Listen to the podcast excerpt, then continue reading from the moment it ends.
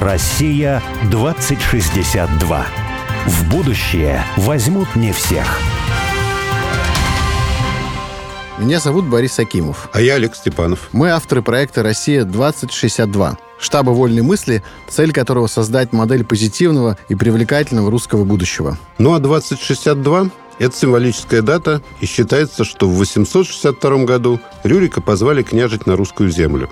А в далеком, но не слишком 2062 году мы отметим 1200 лет образования русского государства. Мы представили себе, какой могла бы быть будущая Россия в 2062 году. Но не просто представили, а призвали на помощь экспертов и визионеров. И не столько мыслителей, сколько делателей. И мы уверены, что будущее видят не футурологи, рассуждающие о роботах и беспилотниках, а те, кто уже здесь и сейчас создают страну будущего. Россия 2062 — это позитивное русское будущее, которое наши герои прямо сейчас строят для своих близких и друзей, для всех жителей страны, для всех нас. Каждый раз мы зовем в студию «Радио Спутник» героя, который, не дожидаясь 2062 года, действует уже здесь и сейчас и делает то, что кажется нелогичным и даже сумасшедшим, потому что часто будущее не очевидно и являет нам много невероятного. У меня сейчас э, период особого увлечения философом Константином Леонтьевым. Он был такой мыслитель, для которого фундаментальную роль играла эстетическая сторона жизни. Не только своей жизни, а в жизни всей человеческой цивилизации. Если совсем по-простому, то вот ему нравилось, когда мир устроен сложно и очень по-разному. У каждой нации, этноса своя яркая культура, свой образ жизни. И это выражается во всем. В архитектуре, в еде, в одежде. И меня вслед за Леонтьевым такая пестрота и многообразие дико увлекает. Олег мне уже запрещает говорить это словосочетание, но скажу. Цветущая сложность жизни – это залог социального и культурного устойчивого развития, Олег. Вот так. Как моя мама говорила, понеслась душа в рай, бабка в сарай. Цветущая сложность. Вот, хочется добавить цветущие и пахнущие. Хорошо вот. пахнущие.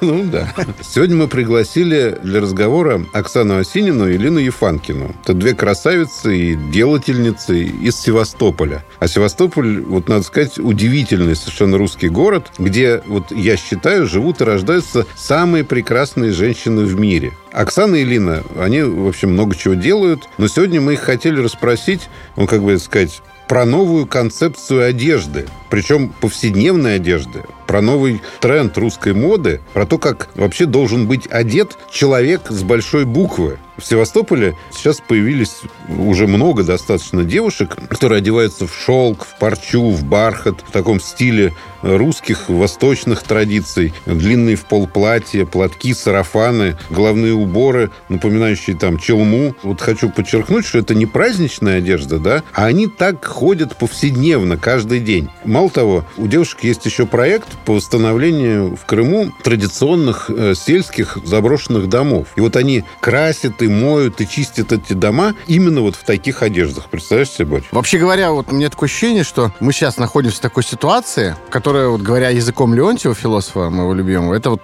ситуация тотальной победы среднеевропейца, среднего буржуа, такой радикальной земной всепошлости, как он говорил, мира упрощения, когда все одинаковые. Вот, а девушки с этим борются, с этим соцветием, разноцветием, многообразием. И поэтому я вот такое название придумал для нашей сегодняшней темы «Эстетизм как орудие отрицания глобализма». Звучит же?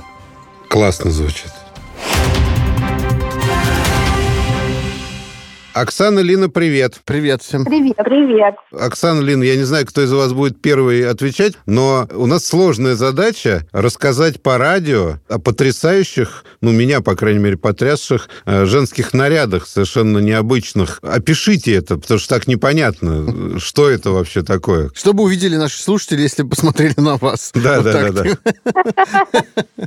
Они бы увидели красоту. Да-да-да, я думаю, словом роскошь можно назвать это одним. Ну, все-таки как-то визуальный образ создайте какой-то. Как правило, это натуральные ткани, это шелк, разные цвета. Это обязательно длина в пол, то есть у нас длинные шелковые платья в пол. И сверху мы носим кафтаны, сшитые из парчи и из натурального шелкового бархата. очень много украшений, сумки, и всякие ленты на голове, там заколки, еще что-то. Ну, то есть это прям богатая, роскошная женщина, которую видно из космоса. А на голове вот что там, платочек завязанный, как вот в церкви, нет? Чалма, по-моему, что такое, да? Подожди, я не тебя спрашиваю больше. У нас много вариантов. А то Оксана про челму. Давай про челму, Оксана. Ну, вот этот вопрос, который мы сейчас решаем как раз. Потому что летом-то не было никаких проблем с вхождением в шелковых платьях, а сейчас стало холодно, и наши все женщины спрашивают у нас, а как э, красиво вообще, как наряжаться, когда на улице холодно? И вот мы пока с головными уборами думаем. Но единственное, что я посмотрела, я, например, посмотрела, что буквально сто лет назад у нас женщины украшали голову. И вообще с чего эта вся история началась? Она же не с пустого места началась. Она началась с того, что я увлеклась просмотром картин старинных. И обратила внимание, что на старинных картинах женщина очень многогранна. Ну, то есть она не плоская. Ты смотришь на нее, там одновременно запечатлено все. То есть вот это прям женщина, как жизнь в объеме. Она одновременно и грустная, и веселая, и задумчивая, и легкая. То есть все вот это вот. Я начала сравнивать это с тем, что у нас сейчас, какой у нас образ женщины предлагается, да, и какой образ женщины пропагандируется. И поняла, что это очень связано с той средой, в которой мы ежедневно окунаемся потому что мы выходим на улицу, там женщины, дома женщины, везде женщины. И вот ты смотришь на это, да, и ты начинаешь каким-то образом воспринимать мир мир какой, какая женщина, такой мир. И пока вот с головными уборами мы решаем. То есть единственное, что я заметила, что раньше женщина очень, начиная там с кокошников, да, если вот совсем близко к нам идти, и заканчивая там каким-то 17 не знаю, 18 даже 19 веком, и даже началом 20-го, у всех женщин голова всегда была украшена. И я понимаю, что это такая ценность как бы женской какой-то мысли, да, и женской красоты и легкости этих мыслей. И вот эта как бы украшенная голова, она как раз об этом и говорит. Я понимаю, что женщина, которая в кокошнике, или женщина с украшенной головой, и женщина в какой-нибудь жутко вязаной шапке, натянутой там до не знаю, доноса. Но это совершенно разные визуальные образы, и она по-разному себя несет. Поэтому вот сейчас с головными уборами у нас э, пока эксперименты идут, мы думаем. Не, ну летние головные уборы у вас были. Я просто боюсь назвать, но похоже было на какой-то тюрбан или чулму. Ну, тюрбан, тюрбан, да. Тюрбан. Да. Но смотрелось это роскошно. И вообще, вот что вы сделали? Потому что вот если ты так рассказываешь, вот женщина в кокошнике, вот сразу представляется какой-то унылый советский ансамбль «Березка». Там какие-то вот... Э, ну, все не по-настоящему. Стилизованные, вот. да, такие Самое вот главное, не, не настоящие, да, какие-то выдуманные, совершенно искусственные женщины. А когда вот смотришь на вас, как вы одеваетесь, кафтаны, платья, вот как это все украшено, вы ничего не воспроизводите такого. Там вот он, русский узор, там какой-то условный или еще что-то. Но просто ощущение, что это действительно что-то современное абсолютно, но просто очень необычное. Я думаю, что знаешь, в чем э, здесь нюанс такой очень важный? В том, что мы цитируем с пониманием, что мы цитируем. То есть это не реконструкторская история, да, когда ты погружаешься через одежду в какую-то эпоху, да, или ты притворяешься кем-то. Мы просто живем сейчас просто в совершенно уникальное время, потому что буквально там, не знаю, ну, 50 лет назад сто лет назад точно, одежда это была такая история очень иерархичная, да, вот это можно, а вот это нельзя, это для этого сословия, это для этого сословия. И до этого вся история, ну, как бы одежда, потому что одежда это такой молчаливый символ, по которому мы можем считать по человеку абсолютно все. По крайней мере, сто лет назад это было так. Очень много было информации заложено вот в этом внешнем образе. А вот сейчас, вот ну, конкретно, если мы говорим про 22 год, там, да, по вот этот вот наш 21 век, мы живем в моменте, полнейшей свободы, когда мы можем черпать идеи из любого временного там контекста, да, когда ты понимаешь, что та или иная там деталь, например, символизирует, про что она, зачем или цвет, ты можешь это все миксовать. И получается, что ты как бы одновременно через себя соединяешь там прошлое, настоящее и будущее. Не всегда же были такие. То есть вот мне интересно, с чего это вдруг началось? Это же какое-то теперь движение, что ли? Но, во всяком случае, когда я вот в Севастополе вас видел, ну, идет группа прекрасных женщин, и по-моему, такое ощущение, что вас все больше и больше становилось с каждым днем. Да, да, все больше и больше с каждым днем. Но мы начали, наверное, мне кажется, года полтора назад, да, как раз полтора года назад, прошлым летом. Мы купили себе в оптовом магазине тканей рулон белого хлопка. Вот знаете, самого простого, из которого там просто не шьют. Там, получается, рулон э, метр стоил 150 рублей. И он у нас лежал, лежал, этот рулон, лежал, лежал. И мы такие, надо что-то себе шить, только шить-то мы не умеем. Надо что-то сделать быстро, просто и, ну, типа, интересно, что получится. И мы просто взяли, отрезали кусок этого хлопка, проделали в середине дырку для головы, завязали на плечах и шили по бокам. И мы смотрим просто на это, а это абсолютно архетипическое богинское одеяние. Вот прям древняя Греция, архетип богини. И выглядит просто сногсшибательно. Себестоимость 300 рублей. Мы такие, о, прикольно. И мы, значит, каждый шили, я прям помню этот день, мы, значит, каждый шили себе по такому платью. Ну, то есть там час у нас ушел времени просто на два платья. То есть, конечно, мы могли бы думать о том, что сейчас нам нужно купить какого-то шелка, а потом нам нужно отдать это портнихе, а потом нам нужно выбрать лучший день, чтобы в этом пойти. Ну, короче, если бы мы так рассуждали, ничего бы не случилось. Мы просто бы не сделали. Импульс бы загасился. У нас был случай, мы как-то приезжаем в гостиницу, заходим в тамбур, и администратор, а, охранник просто мужчина, ему, наверное, около 50 был, он видит нас, у него просто распахиваются глаза, и он начинает кричать всем сотрудникам, которые в тамбуре. Он такой, быстрее, встаньте, встаньте, быстрее, посмотрите, кто к нам пришел. Он поднял всех просто. А я, кстати говоря, помню, что когда мы с вами встретились как-то в Севастополе, по улице шли, там какие-то подростки такие мрачные, готического вида, какие-то такие, все в черном, такие лица черные, ну, чем-то украшенные, какие-то татуировки черные, грустные такие. Потом они увидели вас, подошли, что-то такое расспрашивают, а потом я спрашиваю, А что они купить? говорили? А они говорят, ой, вы такие красивые, можно мы с вами побудем?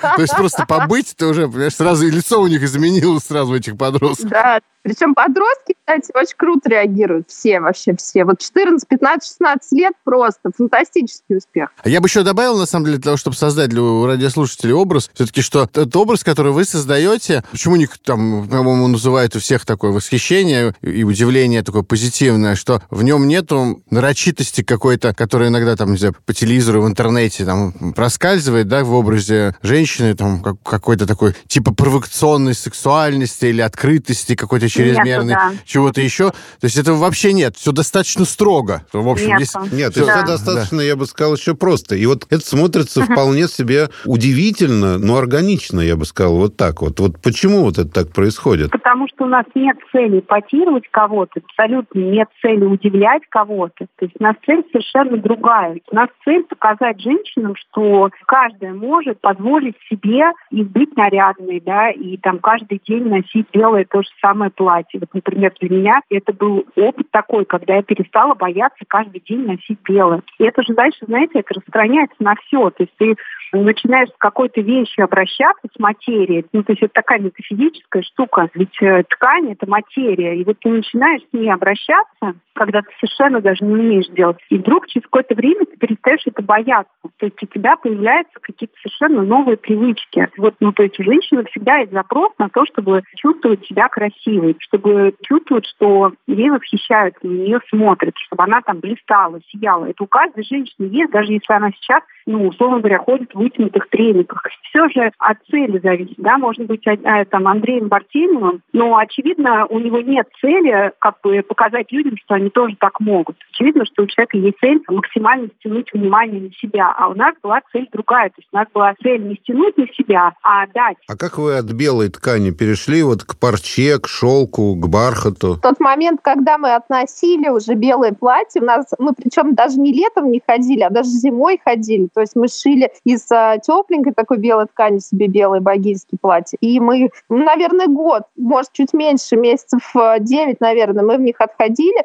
И тут мы поняли, что, опять же, вот э, Оксана очень много смотрит картины, и вот эти вот образы с картин, да, старых, ну, то есть мы поняли, что их можно повторить, и это будет очень красиво. И мы просто начали, вот э, опираясь на это, делать, опять же, вот что мы можем сделать, да, какие-то совсем простые варианты. Вместо там э, белой ткани ты берешь э, шелк, э, но делаешь точно такую же очень простую модель. Дырка в середине, сшиваешь бока и затягиваешь э, плечи. Все, у тебя опять тот же самый богинский образ, только из шелка это выглядит абсолютно по-другому. И, соответственно, нужно было что-то сверху. У нас постоянно были эксперименты, что сверху, что сверху. Очевидно, тоже что-то длинное, что-то в пол. И кафтан подошел идеально. И тоже мы по-простому как бы шили как могли, потому что ни она, ни я шить особо не умели. И мы просто попробовали, получилось очень круто. И мы поняли, что ну какая ткань самая классная, максимально роскошно смотрится бархат, э, парча и шелк. И мы стали просто использовать эти ткани. А где вот можно посмотреть на это? Потому что вот как-то у меня все боязнь того, что это не передает вот удивительное совершенно, с одной стороны, роскошь, с другой стороны, простоту, какую-то естественность того, что вы делаете. У нас есть телеграм-канал, называется «Моя простая, роскошная жизнь». И там помимо одежды, там еще очень много вот именно идейной части, то есть э, о женщинах, о их Э, целях, о их задачах в мире, о среде, о преображении среды, о наследии, о котором мы постоянно говорим, что мы должны сохранять и ценить наше наследие. Там вот много идейной и очень много одежды как раз. И мы там делимся как раз всякими секретами, как мы что делаем, как мы шили это, как мы шили то, куда мы пришили эту штучку и как мы получили эту штучку. А вот у меня такое ощущение, что это все-таки больше, чем там вопрос моды или вопрос даже просто красоты, а это такой вопрос некоторого какого-то социального, что ли, высказывания, которое вы делаете, может быть, даже социальной терапии какой-то, социальной психотерапии да. даже. Сначала вы были там вдвоем, не знаю, втроем, потом количество людей стало увеличиваться. Вопрос цветущей сложности. Будет, будет еще. Вот у вас со временем становится все больше и больше. Вот вы ходите на улицу крымского городка, города, идете там, а потом, хоп, там, через месяц вас уже там не трое, а пять, а потом еще, не знаю, вот такое есть? Кто-то к вам присоединяется? Есть, конечно, да. Вот сейчас уже есть. То есть сейчас уже женщины включились, то есть они достаточно долго наблюдали и смотрели, разбирались со своими отговорками, да, почему они не могут. А потом вдруг э, раз там одна говорит, о, да я могу. Все, и оно дальше в прогрессии начинает распространяться, потому что помимо просто того, что действительно переодевайтесь, переодевайтесь, не мы объясняем, ну, условно говоря, и идеологическую часть тоже. Почему это важно сейчас именно, почему нам важно транслировать другой образ женщины и другой образ жизни. И что это просто, ну, на уровне, я бы даже сказала, некой нашей обязанности сейчас. То есть вот сейчас мы должны сделать вот это. И сделать это не только для себя, но и для, ну, как бы для среды, для мира тоже. А я вот слышал от твоей знакомой, что когда ты приезжала в Москву и встречалась со своими московскими подружками, они буквально с тебя все скупили, вот аукцион, и тебе пришлось уехать обратно в Севастополь без одежды. Это правда? Это действительно так. Удивительно, что мы же все время говорим женщинам, что вот смотрите, одно шелковое платье, вам только кажется, что это очень дорого, да, но на самом деле посмотрите, сколько вы бессмысленных вещей купите в зале, пересчитайте это, вы можете себе позволить, ну, прям очень много метров шелковой материи. У вас будет роскошное платье, от которого вы будете получать удовольствие. Первый год мы пропагандировали эту идею как раз как доступную роскошь. И там все равно было какое-то вот недоверие, сопротивление, недоверие не к нам, а недоверие к себе, что они могут себе это правда позволить. А куда я пойду, а как я это, а как я то. И тут я приезжаю в Москву, и, ну, как бы на уровне дохода, да, выше среднего и гораздо выше среднего женщины моментально среагировали там, о, а где это, а что, вы сами шьете, как это круто. То есть я увидела, что там-то уже все испробовано. А вот скажи, вот если я хочу платье, ну, сделать себе такое платье, не купить где-то, да, а просто сделать самому. Купить еще верхнюю одежду. Да, Боря, Боря, я хочу. Вот. То сколько... Вы как преобразуете мир, даже Олега преобразовали. То сколько это будет стоить? Сколько мне нужно потратить? А тебе сказали 300 рублей. Нет, 300 рублей это белое с дыркой посередине. как у Карлсона. Я не хочу так. Я хочу парчу, шелк и бархат, да. Если ты хочешь шелк, то, то этот шелк может тебе обойтись э, там 3 метра в 6 тысяч рублей. Недорого. В общем, можешь позволить себе. А бархат? Ну, я говорю, что это практически а, э, джинсы в условном там масс-маркете, да, да, полторы пары. Бархат тоже примерно, ну, две с половиной он стоит. Вот мы берем три метра. То есть три метра, из трех метров может получиться все, что угодно. Это прям по-богатому три метра, да. Может быть и меньше. Где-то в пределах шести-семи с половиной тысяч, что с шелком, что с бархатом, что с парчой, ты можешь себе это позволить. Да супер вообще. То есть, поэтому я и говорю, что стоимость масс-маркета. Это да, Юникло. В придется поискать, но в регионах... Которого нету теперь. Ну, в регионах все-таки цены приятнее, чем в Москве. Ничего, мы мы приедем в регион, не только зубы там лечить, можно еще вон парчу, бархат. Э, да, да.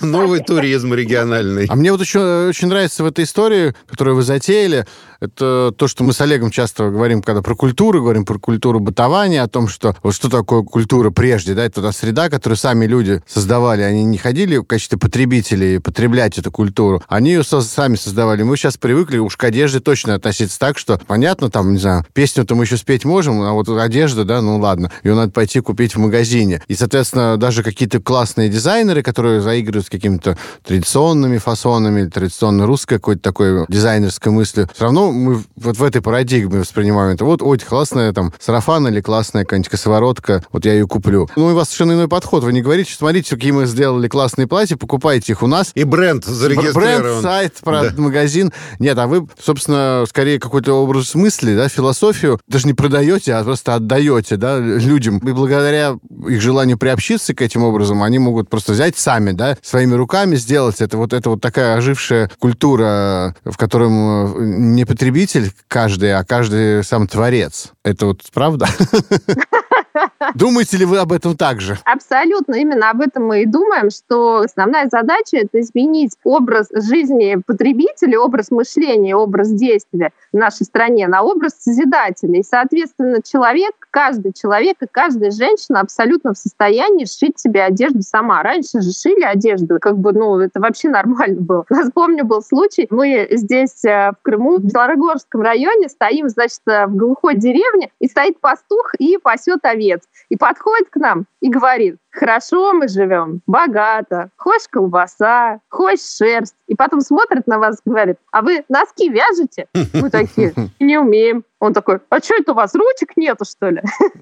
И мы на самом деле так смеялись, но потом мы поняли, что с нами просто боженька поговорил через этого пастуха. Ну а правда, что, ручек нету, что ли? Берешь и делаешь. Каждый может, это вообще не сложно. И мы там показываем, как. Можно смотреть э, самим какие-то картины и пытаться повторять. Ну, то есть вообще нет ничего сложного. И абсолютно каждый может это сделать. Более того, может сделать не какую-то самую простую элементарную вещь, а вышивку может сделать. И мы вот недавно, например, вышивали Крестиком. жемчугом. Жемчугом, не крестиком.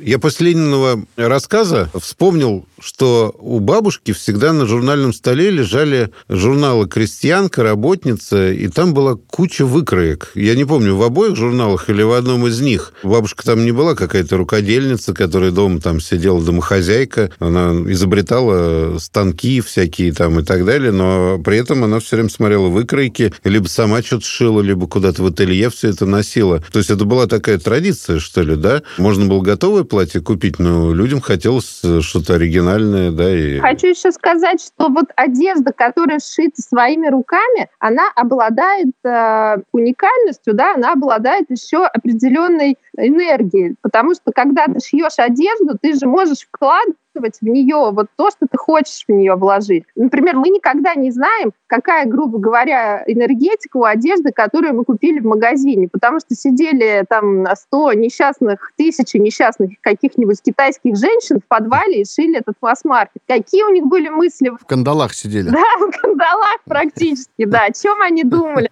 Ну, то есть мы даже не представляем огромная разница, когда ты эту одежду шьешь сам. О чем ты думаешь в этот момент, когда ты шьешь? Особенно, если ты шьешь еще на руках. То есть можно, мы и пробовали разные варианты. Мы шили на машинке, мы шили на руках. На руках, очевидно, дольше намного, но прямо ощущения другие от одежды. Это вот, знаете, как была, помните, обережные рубахи шили жены для мужей? Вот это ровно то же самое. То есть ты можешь э, с каждым стежком вкладывать намерение в эту вещь. И эта одежда, она будет нести в себе тот посыл, который который ты в нее вложил. Я у нас отвечаю за вот это вот «ты помнишь?» Я говорю, как, конечно, я помню, да. Вот э, лет сто назад я помню, да, я был еще не очень большой, маленький, да. Лет сто назад мама даже моему папе шила. При мне. Помимо мистических моментов, есть просто очень практическая вещь, по-моему. Если ты сам себе что-то делаешь, в том числе, наверное, шьешь одежду. Поэтому, если мы говорим просто про классическую моду, да, там самая дорогая одежда, которая есть в классической там, моде, фэшне, да, это тот самый кутюр, где ну, одежда сшита на руках. Сейчас прервемся на новости, а потом продолжим. Вернемся к счастливым двум женщинам. Россия 2062.